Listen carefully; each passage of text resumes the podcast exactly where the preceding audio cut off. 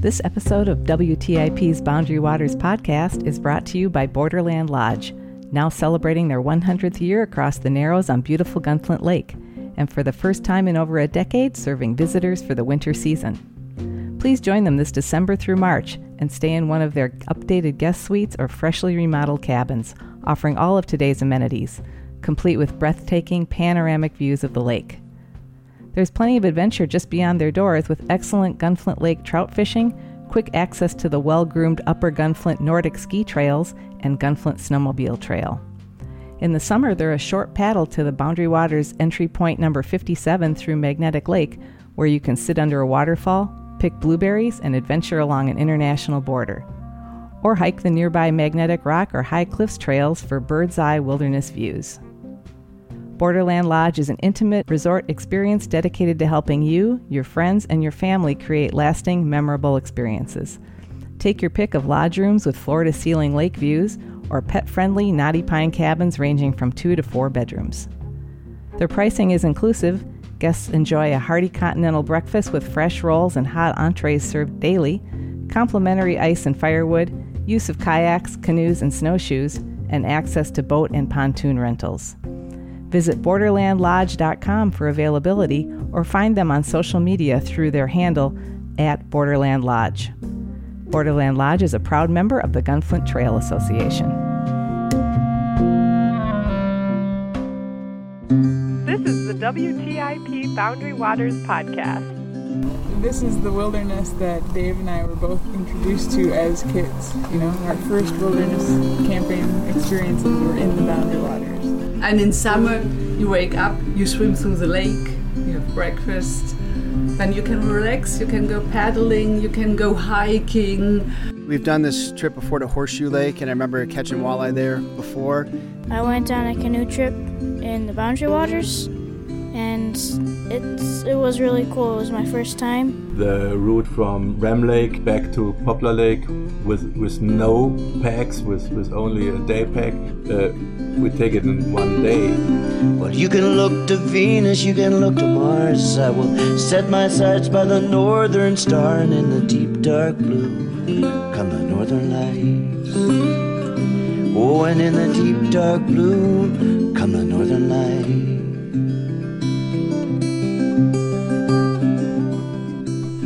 Welcome to episode 74 of the WTIP Boundary Waters podcast. I'm Matthew Baxley. I'm Joe Friedrichs. Crickets are quietly chirping. The sun has set early. I think the sun set at uh, 7:20 or something like that tonight. A change is coming. You can feel it. You know what happened to me today? Actually, I could smell it. I there were some leaves down. I went and did some fishing this afternoon, right on the edge of the wilderness, and there were some leaves down. And I stepped out, not a soul around, and just that not quite a crunch yet of leaves, but that smell of like fall. It was there. It's there. The smell. Now the sight's just looking around. They see some red, some yellow starting to creep into the green. Mm-hmm. Every, I mean, not. I don't want to brag, but not to mention what's in the oven right now. Some delicious splake uh, caught on the fly rod today. Clouser minnow, Matthew. Clouser minnow, invented by some guy named Clouser, and was just trolling with them on a fly rod, not even having to cast it. Splake just smashing that thing today because they're moving in. It's changing. The, you know, they're part brook trout, hybrid brook trout, lake trout, and they were cruising in. I was getting them three feet beneath the surface. That's a sign of cool. Yep. Cooling temperatures. Not to mention the squash from your garden. Woo-hoo. That's another sign of the changing times. Potatoes. And potatoes dug up from the soil. Mm-hmm. So I imagine most people listen to this. Uh, fall is still a memory down the road, but it is creeping into the North Country. Yeah. And one of the best things about fall and kind of cozying in is thinking about friends. It is a nice time, isn't it? You know, to gather around a fire. It's it's nice to have an evening fire again, either soon indoors or even around the fire pit. And uh, it happens a little earlier, as you're saying, Matthew. Just things are changing with daylight, night, all that's totally changing. You need to have a fleece on again around the fire. And uh, we're going to talk about connection with friends, family, loved ones, acquaintances, any and all of the above uh, in today's episode because so often we hear from people who say that the Boundary Waters is this place of solitude. You and I talk about it uh, quite a bit too, Matthew. Ironically, while we're out there together, right? that's what kind of that's what kind of spurred this episode is that we talk so much about that quiet and all of that, and that's a big part of what people go to the Boundary Waters for is this kind of get away from it all. Uh, so we're gonna we're gonna incorporate that into this friend episode today. Let's get right into it, huh? Friends, solitude, friends, Oh, solitude, friends. Where's the middle ground?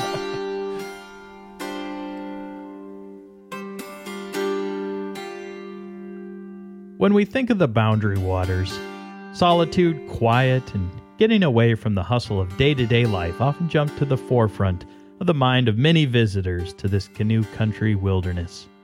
A quiet retreat is indeed a common sentiment shared by the many thousands of people who visit the BWCA each year. And while solitude is sought, many of these same people travel through the wilderness with familiar faces by their side. As we've learned while making this podcast, Many enjoy sharing their adventures in the BWCA with some of their closest friends and family members. Take a group of Minnesotans who traveled up the Gunflint Trail in August, for example. Traveling under the self appointed name the Bound Hounds, this group of seven showed up in the WTIP parking lot in August to share some information about their trip. Originally, the idea was to talk about trip planning and the various logistics that go along with it. No strangers to the wilderness, the Bound Hounds have traveled in the BWCA every year for more than two decades. Sometimes there's just a few from the group who make it, and other times it's eight or nine people. Though we set out to talk about gear, including the fact the Bound Hounds carry a heavy cast iron skillet with them as they travel across the boundary waters, what stood out to me was the energy and the chemistry of the group. They were excited to be going to the boundary waters. Motorists passing by on Highway 61 near the WTIP building in Grand Marais could probably feel the energy as they drove by. Watching this group interact was familiar, understandable, and exciting. It was great to see the group as they laughed and paced about the WTIP parking lot with anxious steps, and they essentially looked like a group of youngsters on a school playground moving about during recess. These trips to the boundary waters, they're about familiar connection, one member of the group, JT Haynes, told me, and they're about possibilities. I mean, it's been been over 25 years now, and I think I think part of what I really appreciate about it is the longevity of it, right? It's like we can count on each other and we can count on the trip. These are guys I've known from, you know, different walks of life for a very long time. And you know, we're all doing different things these days. So just being able to rely on seeing each other at least this one time of year in such an amazing, beautiful place is something I, I really, really value. And I think we all do too. And, you know, at this point, you know, we talked about planning a little bit. And at this point, it's interesting for us because I think we also get a little bit of a kick out of how little planning is necessary for us after 25 years. I mean, we pretty much put the call out, we know the date we show up and we we pare down a few items, but typically we're pretty close to the mark because we know what we've got and we know what we need, and um, one or two guys sort of takes responsibility for the food procurement, and, and off we go. So I don't know. It's just it's a really meaningful trip for me and these guys, and it's just a unique opportunity to see each other and the most beautiful place in, in the world, in my opinion. And I don't know, those two things, what could be better than those two things together? So just love it a lot. Lee Markell is a member of the Bound Hounds, and he's from Eagan, Minnesota. That's a suburb near St. Paul. He's been traveling to the BWCA since the 1970s. Lee is the oldest member of the Bound Hounds, and His son, Nate, has been JT's friend since junior high. For Lee, these trips are about family, but also friendship, connection, and all the other things that bring many people to the Boundary Waters each year. JT and, and Nate go way back to ninth grade, eighth grade at Rosemount, uh, and they've been best of buddies ever since. So it's pretty cool. And what's it like running around in the woods with these guys in their 30s, 40s, whatever you guys are? Uh, back in the day when the uh, adult beverages uh, got a little too plentiful in the evening, I finally had to shut the guys down maybe two, three o'clock in the morning. I, I, we, I called her, to, told them to call it quits, Yeah. and they, they did. They did. When was Reluct- that? That must have reluctantly. been a while That ago. was about 15 or 20 Okay. years ago. They're much better now. They're Yeah, much right. more. Uh, they've matured. Yeah. Okay. Well, that's good. Uh, I'm glad you've been able to see them through all this way. Uh, what's what's part of the enjoyment for you as a father to see these guys? Like, what is it that you? Why do you want to be involved in this trip, basically?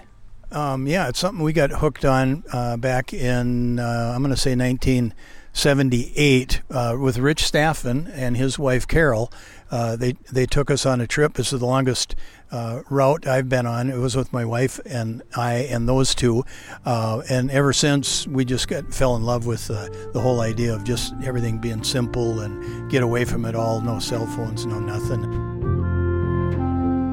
The poet George Herbert wrote that the best mirror is an old friend. I found this to be true on a September trip to the Boundary Waters. And two friends of mine from opposite corners of the country came for an early fall trip. Kyle Bill Busacker, a longtime Oregonian who recently moved to Massachusetts with his family, was one member of the trip. I've known Bill for about 20 years, and we've traveled all over Oregon together on various outdoor adventures. It's early fall. We're out here in the Boundary Waters. Beautiful morning. Steam coming off the lake as the air temperature is cooler than the water temperature now. Hit 33 degrees on the drive up. Had our first night in camp and waking up to this calm morning. I'm here with Kyle Bill Busacker. And, uh, Bill, why don't you tell me what we're looking at here on this perfect morning? Well, one of the maybe most beautiful spots I've ever been to. Mm. Grew up in Oregon, live in Massachusetts now. Spent a lot of time outdoors. First time to the Boundary Waters. And not a cloud in the sky. Sun's, I don't know, 45 degrees up above the horizon. Blaring at my eyes right now. Squinting at you. Couldn't be happier. Feeling the warmth on my face. Mm. Um, just absolutely in awe of how many lakes there are, and this is just one. So if you can capture this much in just one, just im- just imagine. Yeah. Yeah. You know, something I was thinking about, Bill, is that, uh, you know, we have known each other for about 20 years now, and Yep. it kind of came together through uh, cousin Jeff and those circles. And there was uh, initially the, the link was sort of a more late night debaucherous kind of a thing. And now, you know, we were in college and younger and so forth. And now, through the years, the thread that has sort of kept this uh, friendship and, and these trips intact and and the coming together and so forth has been wilderness based travel. We went went out to the Cascade Mountains maybe five years ago and Yep. went to Mount Jefferson and now we're here in the Boundary Waters and our next trip that we're already planning is also a, a hiking or an, an outdoor adventure trip. Uh, I'm wondering your thoughts about uh, the the power of wilderness uh, in, in this context of you know initially there was this sort of other thing Yeah. that that brought us together, but now it's the unifying thing is is the outdoors. Your your thoughts on that? Well, I've been thinking about that because the I hadn't seen. I saw you at my wedding, um, and then if you know four or five years later, you you and Jeff came out to Oregon, like you said, which was important to me, um, and I, because now I live in Massachusetts, and I never realized how tied I was just to the topography and the land of Oregon. So you guys coming out and seeing that, going up into Jefferson Park and spending a few nights up below the glacier and the peak. I feel like you got to see who I am more than any story I could tell you. And now here we are in your backyard, Huh. doing the same thing. Yeah. Wow. And so we're sitting there talking about we're sitting at the fire last night, making jokes as we do, Uh-huh. talking about what our next trip will be. Mhm.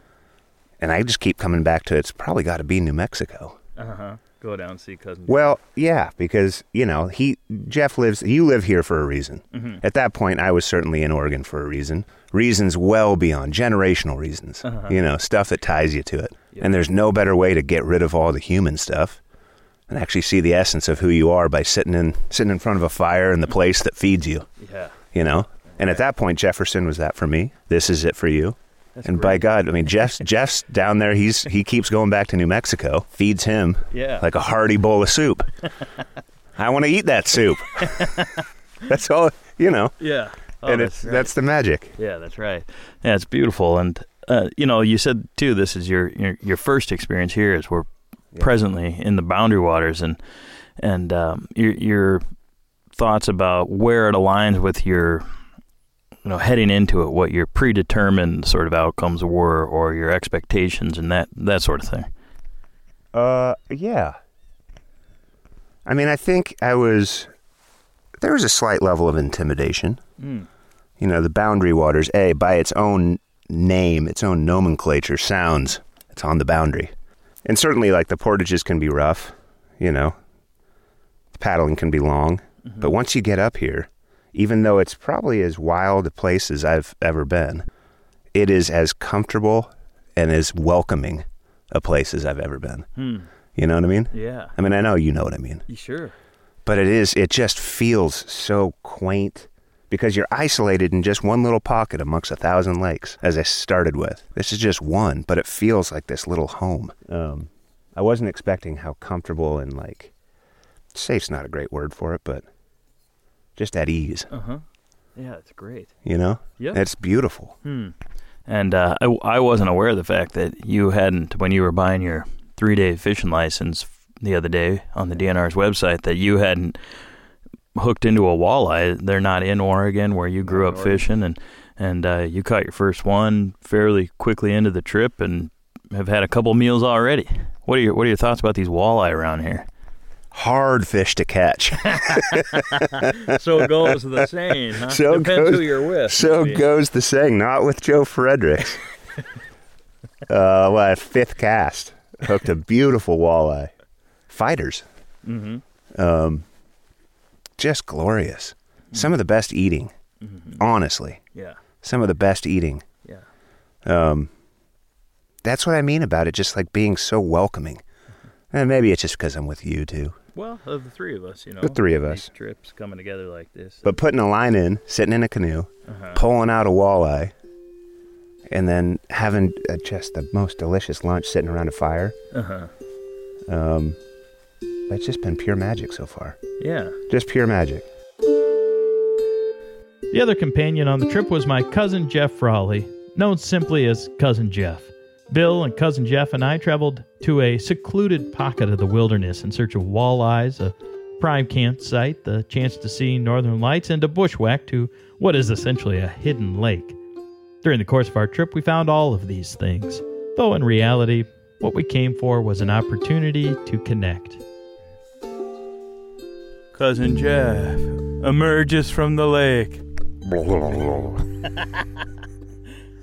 what do you think of bushwhacking up that hidden lake trail? It was beautiful. Lots of ferns, cedar trees. Looked like the west coast we were saying on the hike. What do you think of these boundary waters? They're lovely. What do you think of that island? It's got uh, some fish guts on it, waiting for the eagle.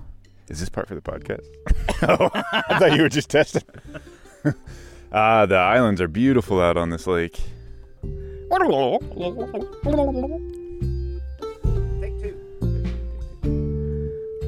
We're here with cousin Jeff, all the way from New Mexico for this journey. What brought you here?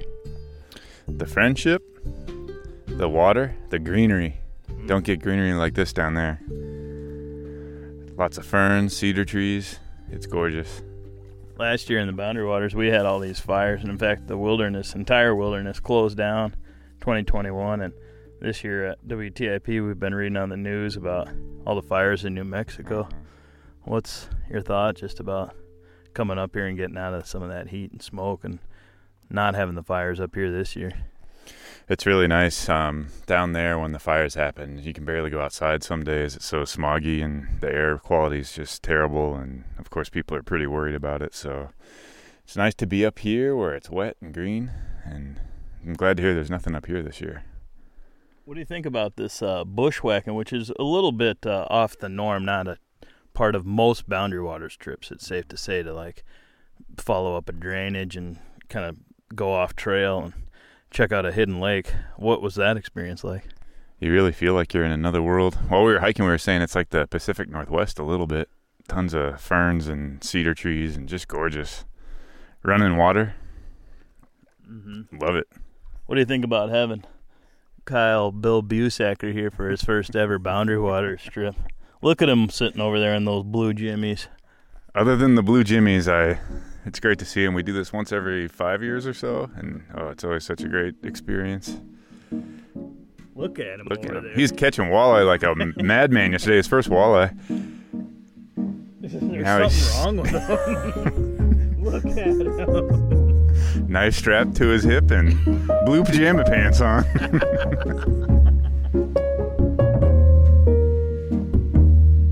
There's only one federally designated wilderness in the United States known as the Boundary Waters. There's nowhere else like this place in the country. That's why it's so cherished and so unique. Friends like Bill and cousin Jeff, and the bond shared by the group who call themselves the Bound Hounds, those are also unique. Friendships, much like a beloved wilderness, should not be taken for granted. And the merger of it all, at least on these trips, was the Boundary Waters. It's up to you, Boundary Waters paddler.